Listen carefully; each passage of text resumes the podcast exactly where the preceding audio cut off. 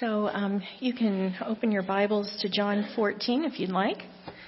And as has been mentioned already, this is Pentecost Sunday. And we've been in this sermon series on growing up into the fullness of Christ. And today, um, as we contemplate who the Holy Spirit is, we want to grow in surrender and trust of Him. And so um, I'm going to be reading some scriptures just a few excerpts from John 14, 15, and 16. And these are Jesus' words as he prepared his disciples for when Jesus was going to ascend.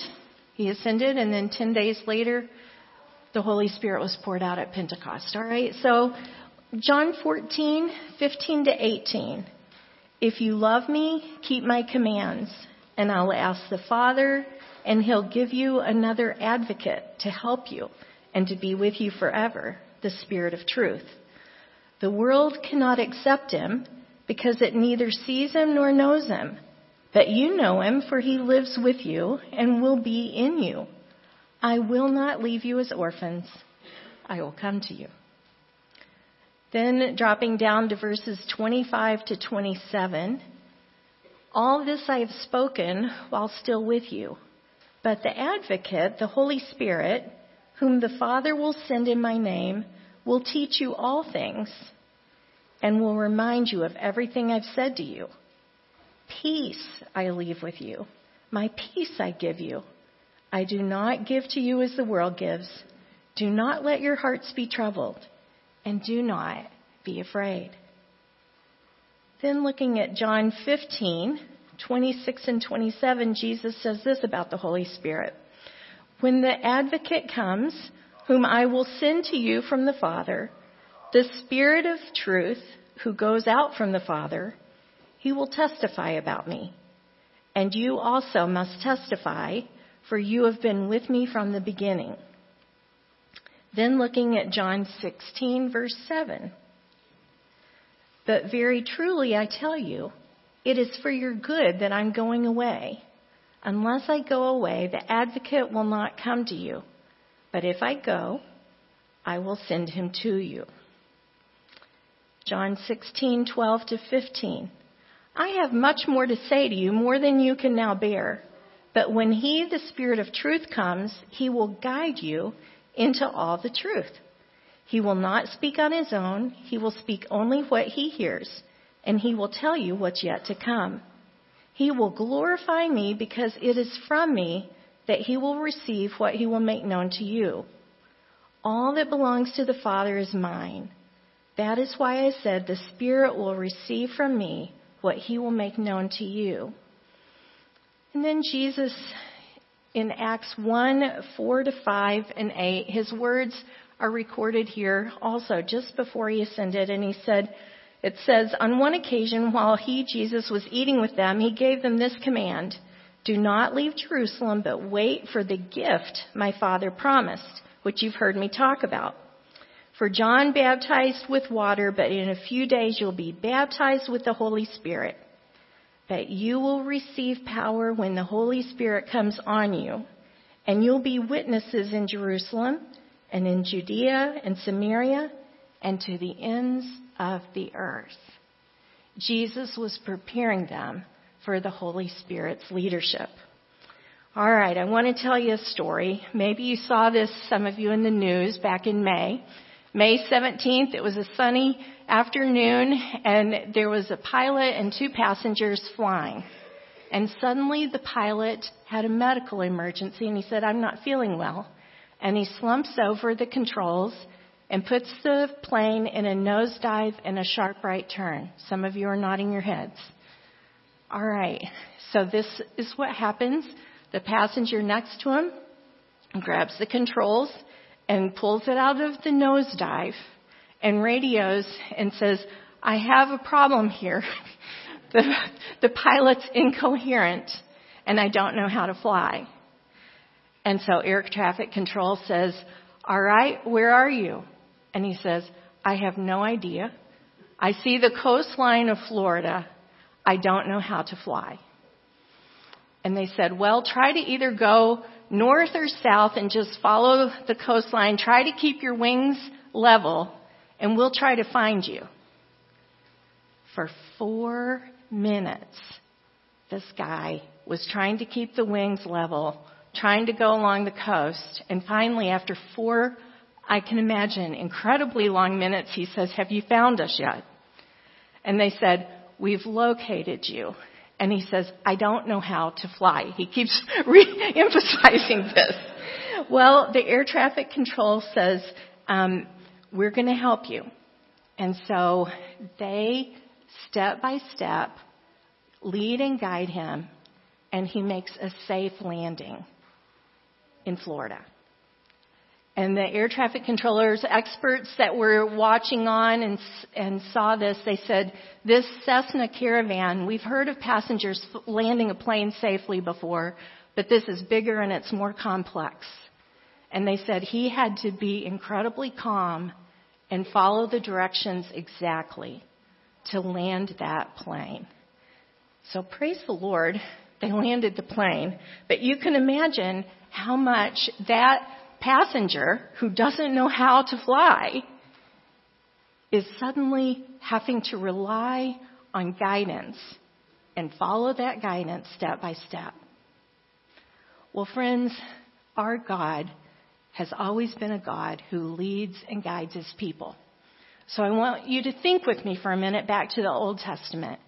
And he called Abraham and he said, I want you to go to a land that I will show you right? And then when he was leading the Israelites through the wilderness, by day the Lord went ahead of them in a pillar of cloud to guide them and on their way, and by night in a pillar of fire to give them light, so that they could travel by day or by night. Exodus 13:21. So God led his people through the wilderness.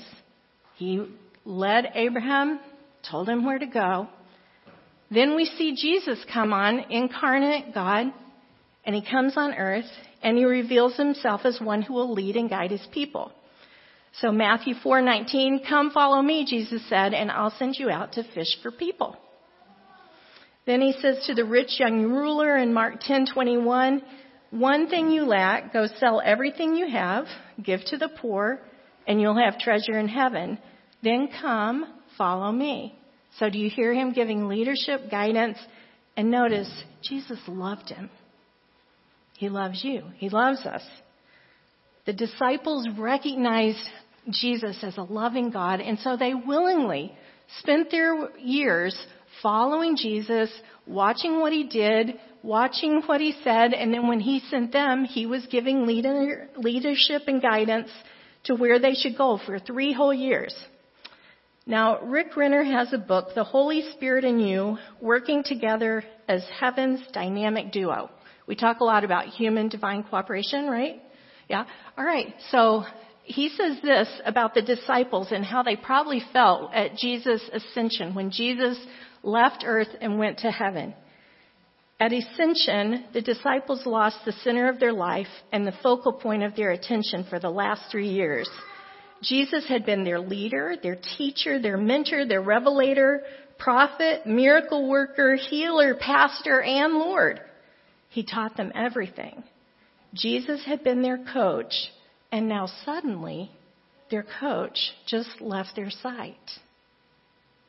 Now, we too face this. We don't have Jesus in the flesh here to watch and have us guiding and tell us what to do moment by moment. But he had prepared his disciples and he's prepared us through those words that we just looked at from John 14, 15, and 16. But I want to take John 14, 16 and just tell you that different um, translations, you know how they'll use different words? So John 14, 16 says, And I will ask the Father, and he'll give you another advocate, another just like me is what that means, to help you and to be with you forever. That's the NIV. He'll give you an advocate. The ESV and the New American Standard says helper. The Holman Christian Standard Bible calls him the counselor.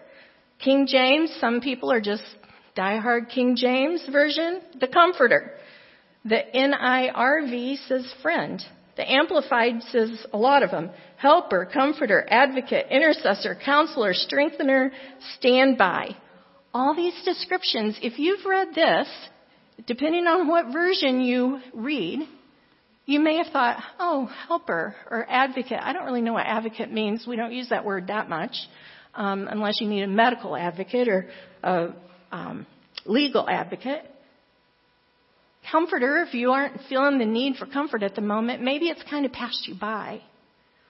But the significance is that he would be one just like Jesus. And the disciples needed Jesus moment by moment. And this is not optional. We need the Holy Spirit moment by moment. The paraclete, the one that he would call and summon to aid. Just like that passenger called air traffic control and said, I'm up here in a plane and I don't know how to fly. We can call on the Holy Spirit and say, I'm here in this life right now in this moment, in this situation. I don't know what to do. And He comes and He helps. So just to be clear, who is the Holy Spirit? I went back and dug through the Athanasian Creed. It was a document back in the 300s when the early church was trying to figure out how do we think about God as He reveals Himself as Father, as Jesus, and the Holy Spirit, right? Trinity? I want to just read these words for you. That we worship one God in Trinity and the Trinity in unity neither blending their persons or dividing their essence, for the person of the Father is a distinct person, the person of the Son is another, and the Holy Spirit still another, but the divinity of the Father, Son, and Holy Spirit is one. Their glory equal, their majesty co eternal. What quality the Father has, the Son has, and the Holy Spirit has. And so it goes on to make these points. The Holy Spirit is eternal, just like the Father and Son. The Holy Spirit is almighty, just like the Father and the Son.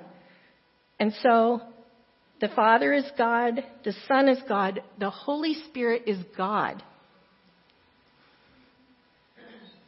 Thus the Father is Lord, the Son is Lord, the Holy Spirit is Lord. Yet there are not three Lords, there's one Lord. And so I'm trying to make this very clear, and I hope, I hope I'm drilling it in your heads right now. All right? The Holy Spirit is God, and He is capable, just like Jesus and the Father, of giving good leadership and guidance.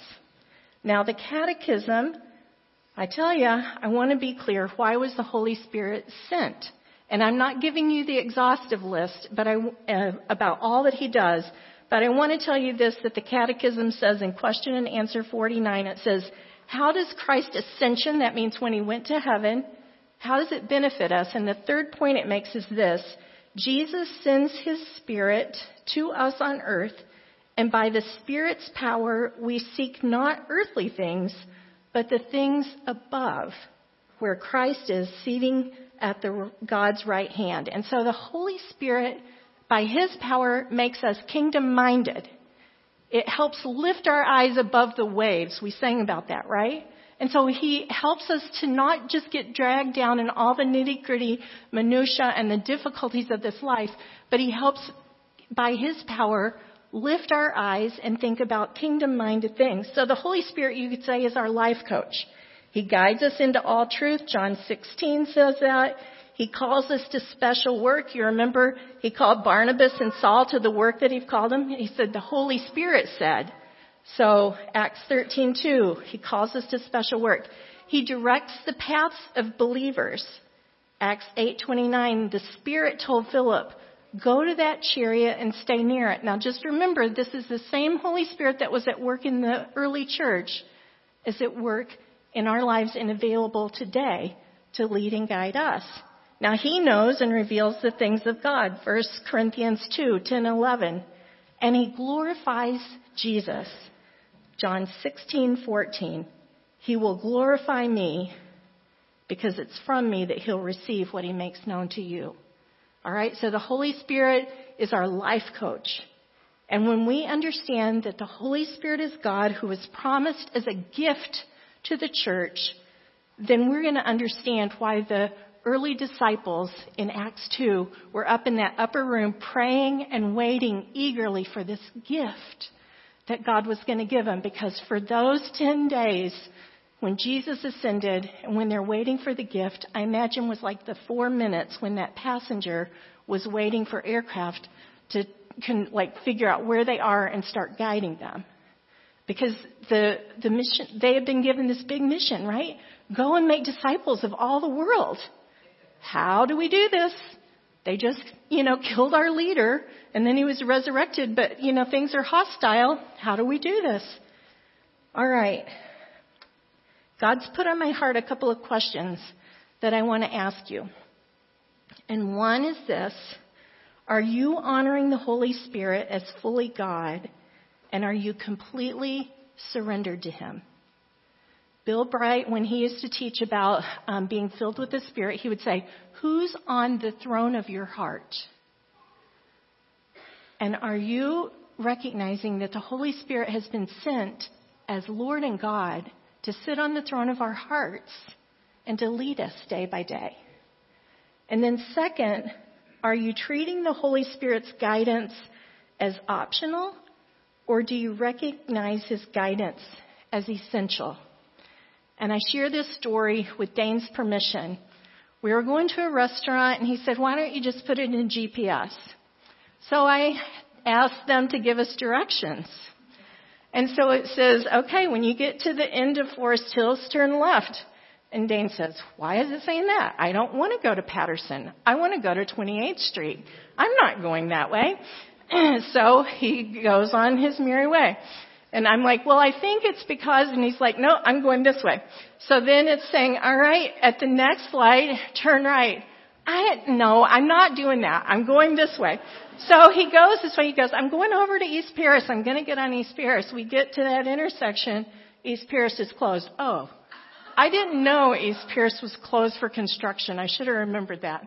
So then the directions are telling us go down one more street and turn left and then at the light turn right and he goes, no, I want to go down the 32nd Street. And anyway, and I'm thinking, why do we have these directions on? He's not listening to a blooming thing it's saying. Right? And um, it's kind of comical. It's kind of like, why don't we just turn this off now? Because you know where you want to go. And suddenly as I'm reflecting on that, all of a sudden it wasn't funny anymore because I thought, isn't that like how we can just disregard those promptings of the Spirit? And he says, Make that call. Send a note. Go say, I'm sorry. No, no, I want to go do this. No, I'm busy right now. We have a million excuses. But are we really letting Him be King and Lord and guide our paths? Because it's really disrespectful of the Holy Spirit's leadership if we're not listening and letting Him guide us. The Holy Spirit, just like Jesus and the Father, is sent to lead and guide God's people. And here's two scriptures that make it clear. Galatians 5, 24 and 25 says, Those who belong to Christ Jesus have crucified the flesh with its passions and desires. Since we live by the Spirit, let us keep in step with the Spirit. And then Romans 8:14, for those who are led by the Spirit of God are the children of God. How do we know that we're children of God? We're being led by the Spirit of God. It's evidence of it. And at Pentecost, the disciples gave evidence that they were children of God because suddenly when the Holy Spirit comes, the Holy Spirit reveals Jesus and the kingdom, right? Makes them kingdom minded. They recognize, and why did they burst into joyful celebration and praise? Because suddenly they recognize that just like Jesus had been with them, suddenly the Holy Spirit is with them. And they knew, and they were just overflowing with joy and praise and empowerment to speak about the kingdom. And it wasn't, it didn't sound stressful at all, did it? When you read in Acts 2 how they responded, it was, they were bubbling over. All right, I want to tell you about a story from the 1700s because Pentecost happened and yes, the Lord's poured out the Holy Spirit. But he says, in these last days, and this is going to continue on during this time between Jesus' first coming and his second, he's going to pour out his Holy Spirit. And so don't you know we need the Holy Spirit's leadership and guidance again and again and again. And so let me tell you a little story about the 1700s in Eastern Europe and what's been called the Moravian Pentecost and Revival of 1727. Nicholas Zinn Zinzendorf was born into Austrian royalty. His father died when he was young. He was raised by his mom and his grandma. They were Christians. They raised him to know Jesus, and they said that he was he loved Jesus as a young age. And Marissa, you talked about loving Jesus at a young age. They said he would write love notes to Jesus, go up to the top window and let him fly out, trying to send love letters to Jesus when he was a little boy.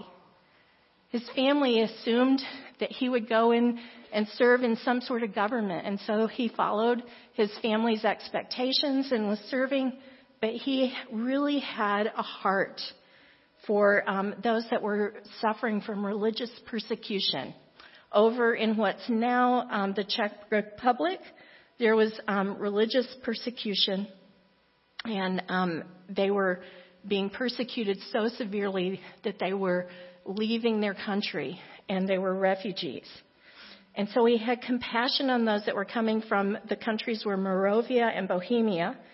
And um, there were 10 immigrants that came. And so he asked his grandma, Can I buy this property from you so that these immigrants can live there? There were 10 immigrants. She said yes. And so in June of 1722, the first tree was felled and they started to build a little establishment for the immigrants to live there. And they called it Herne Hut which means the Lord's watchful care or the Lord's protection. Within five years, there were 220 immigrants that were living there with 87 children, and they were from these denominations Lutheran, Reformed, Presbyterian, Baptist, and others. After the Reformation and the light and the glory of the Reformation, I guess within a couple hundred years, people were bickering horribly over doctrine. And here they have these immigrants from multiple denominations that are trying to come and live together. And so there were sharp disputes, it said, um, over doctrine. And so Zinzendorf, you really should practice trying saying some of these words so that you don't laugh at me when I try to say them. But um, so Count Zinzendorf goes house to house and is praying with people and pleading with them to live in brotherly love and unity. They struggled for five years, living there, but struggling to get along. The Holy Spirit led them towards unity and love. He found this brotherly covenant that they all agreed together that they were going to live in unity. And it did help the disputes, but it didn't transform their hearts. How many of you know we need the Holy Spirit to transform our hearts? They needed a heart transplant, and that self effort wasn't working. And so on July 16 of 1727, they began to pray together as never before. They were praying for unity.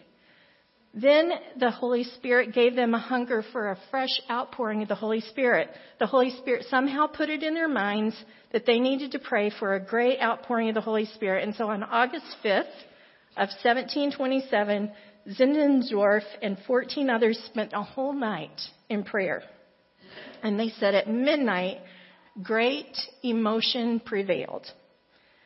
Then the Holy Spirit, the next day, August 6th, a little 11 year old girl who had been praying for three days suddenly has this encounter with the Lord and um, has her own personal revival, and she starts to share what's happened. And other children start to experience the encounter of the Lord and get caught up in this revival among children. All right, August 5th, August 6th, August 10 at noon. They're having a worship service and suddenly the pastor feels overwhelmed by a wonderful and irresistible power of the Lord and he sank down in the dust before God and with him sank down the whole assembled congregation in ecstasy of feeling and they continued until midnight. That started at noon. At midnight, they're still praying and singing and weeping and interceding. That wasn't even the Moravian Pentecost. On Wednesday the 13th, this is what they say. They were meeting together. Zinzendorf preached a sermon about the blood of the Lamb, and they were getting ready to have communion. And suddenly they said the Holy Spirit fell on them with such a powerful visitation that they called it their own Pentecost. Historians said that they saw the hand of God and his wonders, and they were under, they said, the cloud of their fathers being baptized by the Holy Spirit. The Holy Ghost came on us, and in those days great signs and wonders took place in their midst. From that time on, scarcely a day went by that they didn't see Almighty workings among us. Remember, Holy Spirit is Almighty. He's Lord. He's God. There was a great hunger after the Word of God, so much so that they had to start having three church services a day. 5 a.m., 7.30 a.m., and 9 p.m. That is hunger for the Word. And everyone desired above all else that the Holy Spirit would have full control. They said that selfishness just went out the door, and all they wanted was just to um, share the love and the grace of God. They got caught up in, a, it said, a great ocean of divine love. That sounds like contemporary song lyrics. But you see, this love, the presence of God, the presence of the Holy Spirit.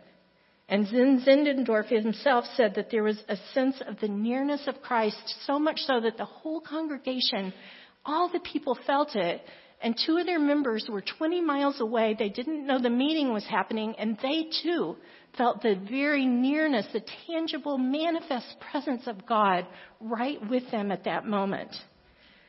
Well, then it just gave this passion for God's glory to spread, and so they said they felt like they needed to increase in prayer and worship because they wanted to see the glory go around the world. The Holy Spirit led the children to pray said from August 13th to the 26th that day after day that the adults would look out and the children would be up on the hills, kneeling, laying down, weeping, praying together for hours and hours and hours. And then on August 27th, a 24 hour prayer initiative started where 24 men, 24 women were going to take an hour each day and pray. And then more and more so that there were 77 of them that were on this rotation of taking an hour each day throughout the whole day, day after day, week after week. And it lasted for a hundred years. A hundred years. The Holy Spirit kept them in prayer. He, he caused them to be kingdom minded, so much so that Zinzendorf would just tell the people, okay, and it wasn't, they weren't meeting all at the same place. They said there was like maybe two or three meeting each hour, and Zinzendorf once a week would just send out some prayer points and talk to them about, we're going to pray about things that are of the kingdom. So we're praying for different communities, we're praying for different countries, we're praying for mission.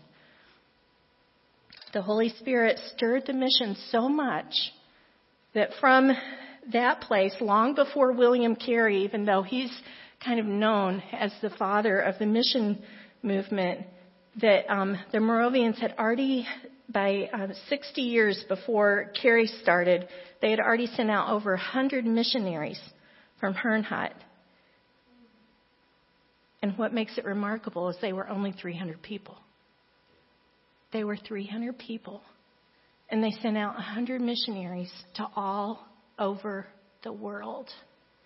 The Holy Spirit led them the Holy Spirit guided them. And can you imagine if you say, I don't feel capable, I don't feel like, you know, I'm not that, that much. Here's a guy who didn't have a dad growing up to model for him. Here are people who are so persecuted, they just need safety. And yet they're so filled with the love and the goodness of God that they're willing to go back out into dangerous situations to be missionaries. This is a transformation of the Holy Spirit. This is letting the Holy Spirit be God in our lives, and He leads us today. Church, I don't know about you, but when I look at the world, I think it's getting more and more hostile towards Christianity. We're facing a culture that doesn't even believe in absolute truth anymore. And as has been prayed about, the potential for division among Christians, even, and the fighting and the bickering, we need a move of the Holy Spirit. We need a fresh outpouring of the Holy Spirit. And Mary and Nancy have been praying for more prayer because they sense, and they've sensed with the pastors, a need for a fresh move of the Holy Spirit. And we're praying, Lord, how would you do this? How would you move us? And it's been months since November praying for more prayer. And a couple of weeks ago, maybe a week and a half ago, the pastors get a note from a couple here in church, and I'm going to ask Neil and Anna to come forward. And I want you to hear what God's putting on their hearts. And they've got little ones, so I don't know how you're going to manage this, but we're we're a family church, so bring the kids on up or whatever needs to happen here. You do that. You're you're much better at that than me. but um, I want you to share with them a little bit about what God's been putting on your heart.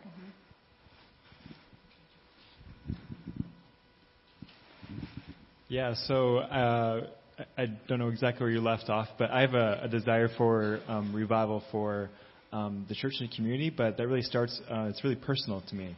I have so many friends, coworkers that desperately need the Lord um, in hopeless situations, stress, anxiety. It's just, it's just everywhere. Um, so that's where my, my desire starts is, is a personal.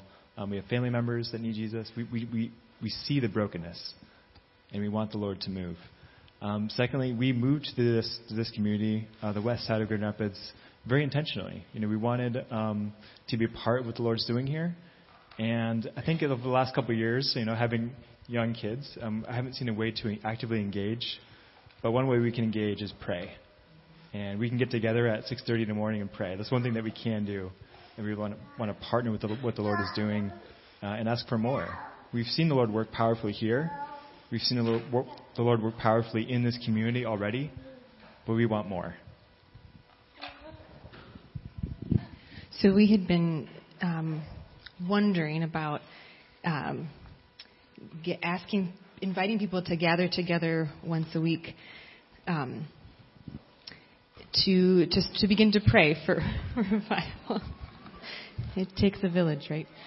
Um, and so the Lord had put the idea on our heart to meet once a week um, in the early morning to begin praying for the Lord to pour out His Spirit, whether that's on our friends, on our family, on our neighborhood, however He leads, um, in a style similar to noon prayer, where we first listen and ask the Lord for guidance and then pray as, as he leads, but on the on the topic, on the purpose of asking him to bring re- spiritual renewal and revival and to move in people's hearts. Um, I don't know if you want me to say any more about any details that we're thinking. Go ahead. So we're um, we're wondering about Thursday mornings at 6:30 in the morning. Um, our work and family schedules don't allow us to join noon prayer on Wednesdays, which many of you participate in, and we've been we have in other seasons of our life, and it's been such a rich time. So we'd been longing for that kind of corporate prayer experience where we gather with other believers to pray. And we've seen God work powerfully through times like that before, and we're hungry for more of that. Um, so if you're interested, if, if your schedules allow for a 6:30 a.m. prayer meeting, um, come talk to us. If revival's on your heart, if you're listening to us and going, "This has been the cry of my heart too," that God would move powerfully in my friends and my family's lives um, come and talk to us and um, let us know that you're that you're interested. Um, yeah, Caroline. Yeah.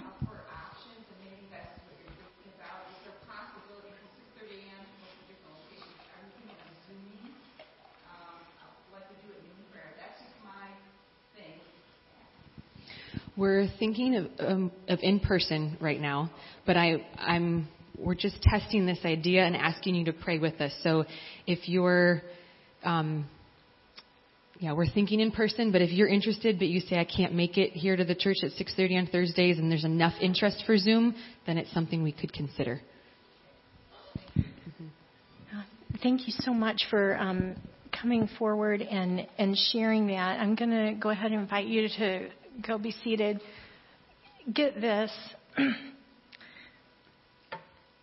Our culture loves 10 year big vision strategy, all of the things. We know where we're going. We as a church are going wherever the Holy Spirit's leading us. And when I look through and see what happened at Pentecost, they didn't know, but they started meeting in houses, right? And they started gathering together, and the Lord led them. Zinzendorf didn't know the whole big strategy. And I love the history that day by day, Oh, now the children are having revival. Now the, now the adults are meeting. Oh, now they're having an all night prayer. Oh, now they're starting to meet twos and threes. We don't know what the Lord's doing, but we sense the Lord stirring. And maybe He's stirring you to join with the Blakes at 6.30 in the morning. Maybe others of you are saying, I feel a stirring, but it's the stirring to pray at a different time or a different place. We want to be open to that and we love to hear your ideas of what the Lord's doing. We just want to let the Lord be the Lord and let the Holy Spirit guide us because we don't have to be afraid. We're not like the passenger on the plane that has to be terrified because they don't know what's going to happen. Jesus said, Don't let your hearts be troubled. I'm going to send an advocate and he'll guide you. And so let's pray. Lord, we thank you that you are the Holy Spirit who comes and reveals what's on the Father's heart. You lead us into kingdom minded work. You, you propel us out into mission as you've transformed us in your presence as we pray and as we worship and as we're filled with you. And so I thank you that we are optimistic as we look to the future because you have good plans for Gold Avenue Church. You have good plans for your church around the world. And we just declare again, Jesus, you are Lord, and you're Lord over your church, and you're Lord over each individual that, that proclaims you as Lord. And I pray that together we would surrender our agendas, that we wouldn't resist your promptings, but that we would say, Have your way. We surrender, we submit. And all God's people said, Amen.